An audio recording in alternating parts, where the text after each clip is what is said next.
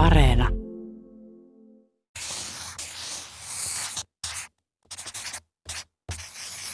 Kerron teille saksalaisen tarinan, jonka nimi on Taikapata.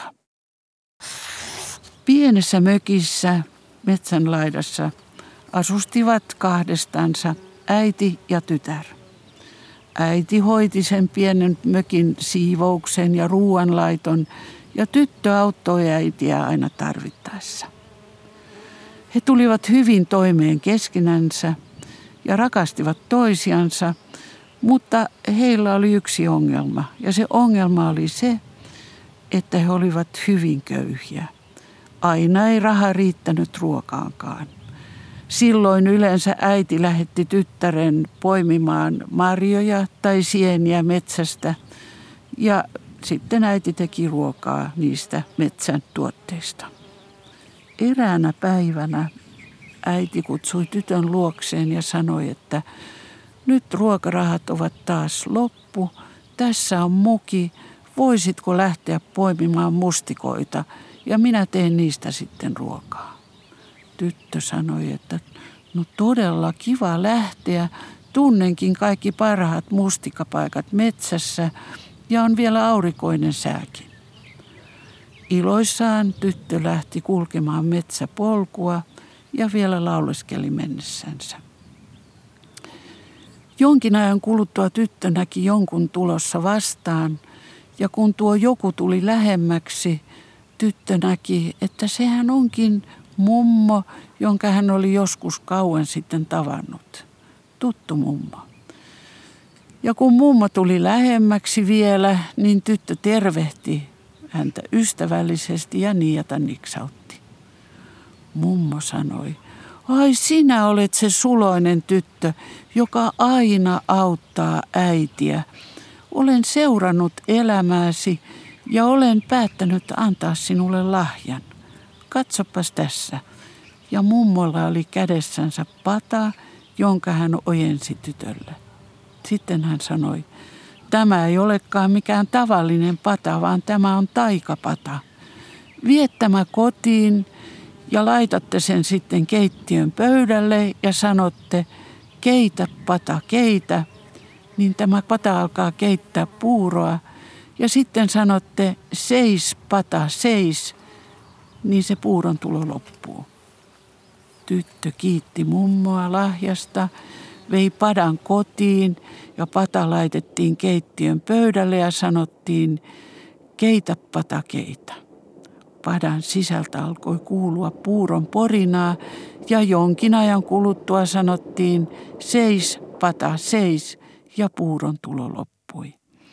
Sen jälkeen siinä pienessä mökissä ei kenenkään tarvinnut nähdä nälkää, sillä tarvittaessa keitettiin aina puuroa.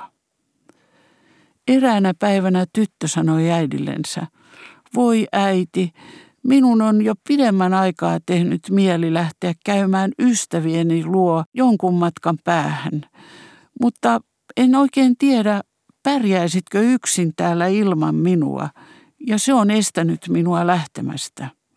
Äiti sanoi, että no lähde nyt toki ja nauroi ja sanoi, että totta kai minä pärjään täällä ilman sinua. Olen ajatellut pitää siivouspäivän ja kun nälkä tulee, niin pata keittää minulle puuroa. Niinpä tyttö lähti ystäviään tapaamaan. Äiti todellakin piti siivouspäivän ja pyykkipäivän.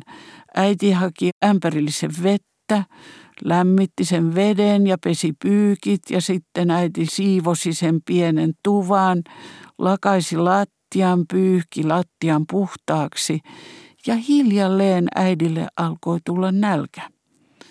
No, hän haki sen padan sieltä keittiön hyllystä ja asetti padan keittiön pöydälle ja sanoi, keitä pata keitä. Ja padan sisältä alkoi kuulua puuron porinaa.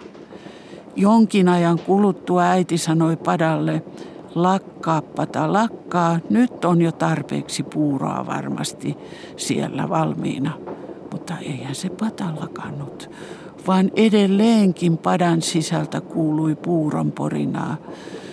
Ja äiti sanoi, lopeta pata, lopeta, Nyt on jo aivan tarpeeksi puuroa, mutta eihän se pata lopettanutkaan porinaa, vaan sen sisältä kuului edelleen, miten puuron tulo lisääntyi. Äiti mietti kaikki sanat, mitkä merkitsevät lakkaamista ja lopettamista, ja koetti niillä saada puuron tulon loppumaan, paitsi että hän oli unohtanut sen ainoan oikean käskyn sille padalle. Puuroa tuli lisää ja lisää ja padan kansi alkoi nousta ja puuroa valui ensin pöydälle ja siitä lattialle. Lattialla se puuro eteen ja nousi pöydän yli ja jatkoi matkansa kohti ulkoovea. Äiti juoksi ulos talosta ja huusi naapureille, varokaa, varokaa, puuroa tulee, puuroa tulee. Ja totisesti sitä tuli. Puuro jatkoi matkaansa naapurin aidan yli ja ylitti naapurin talon ja siirtyi seuraavaan naapuriin. Ihmiset olivat aivan paniikissa, juoksivat ja huusivat. Oli yleinen meteli ja kova melske. Se pikkuinen tyttö olikin jo kyläillyt tarpeekseen ja oli palaamassa kotiansa kohden. Hän tunsi nenässänsä puuron tuoksun ja kuuli ihmisten huutoja. Ja viisas tyttö kun oli, hän arvasi heti, mitä oli tapahtunut. Hän nosti kädet poskillensa ja huusi niin kovaa kuin vain jaksoi, että seis, pata, seis ja siinä silmän räpäyksessä puulon tulo loppui. Siinä kylässä piti ihan jokaisen syödä kolmen kuukauden ajan joka päivä puuroa, että lopulta pääsivät takaisin sisälle omiin koteihinsa. Sen pituinen se.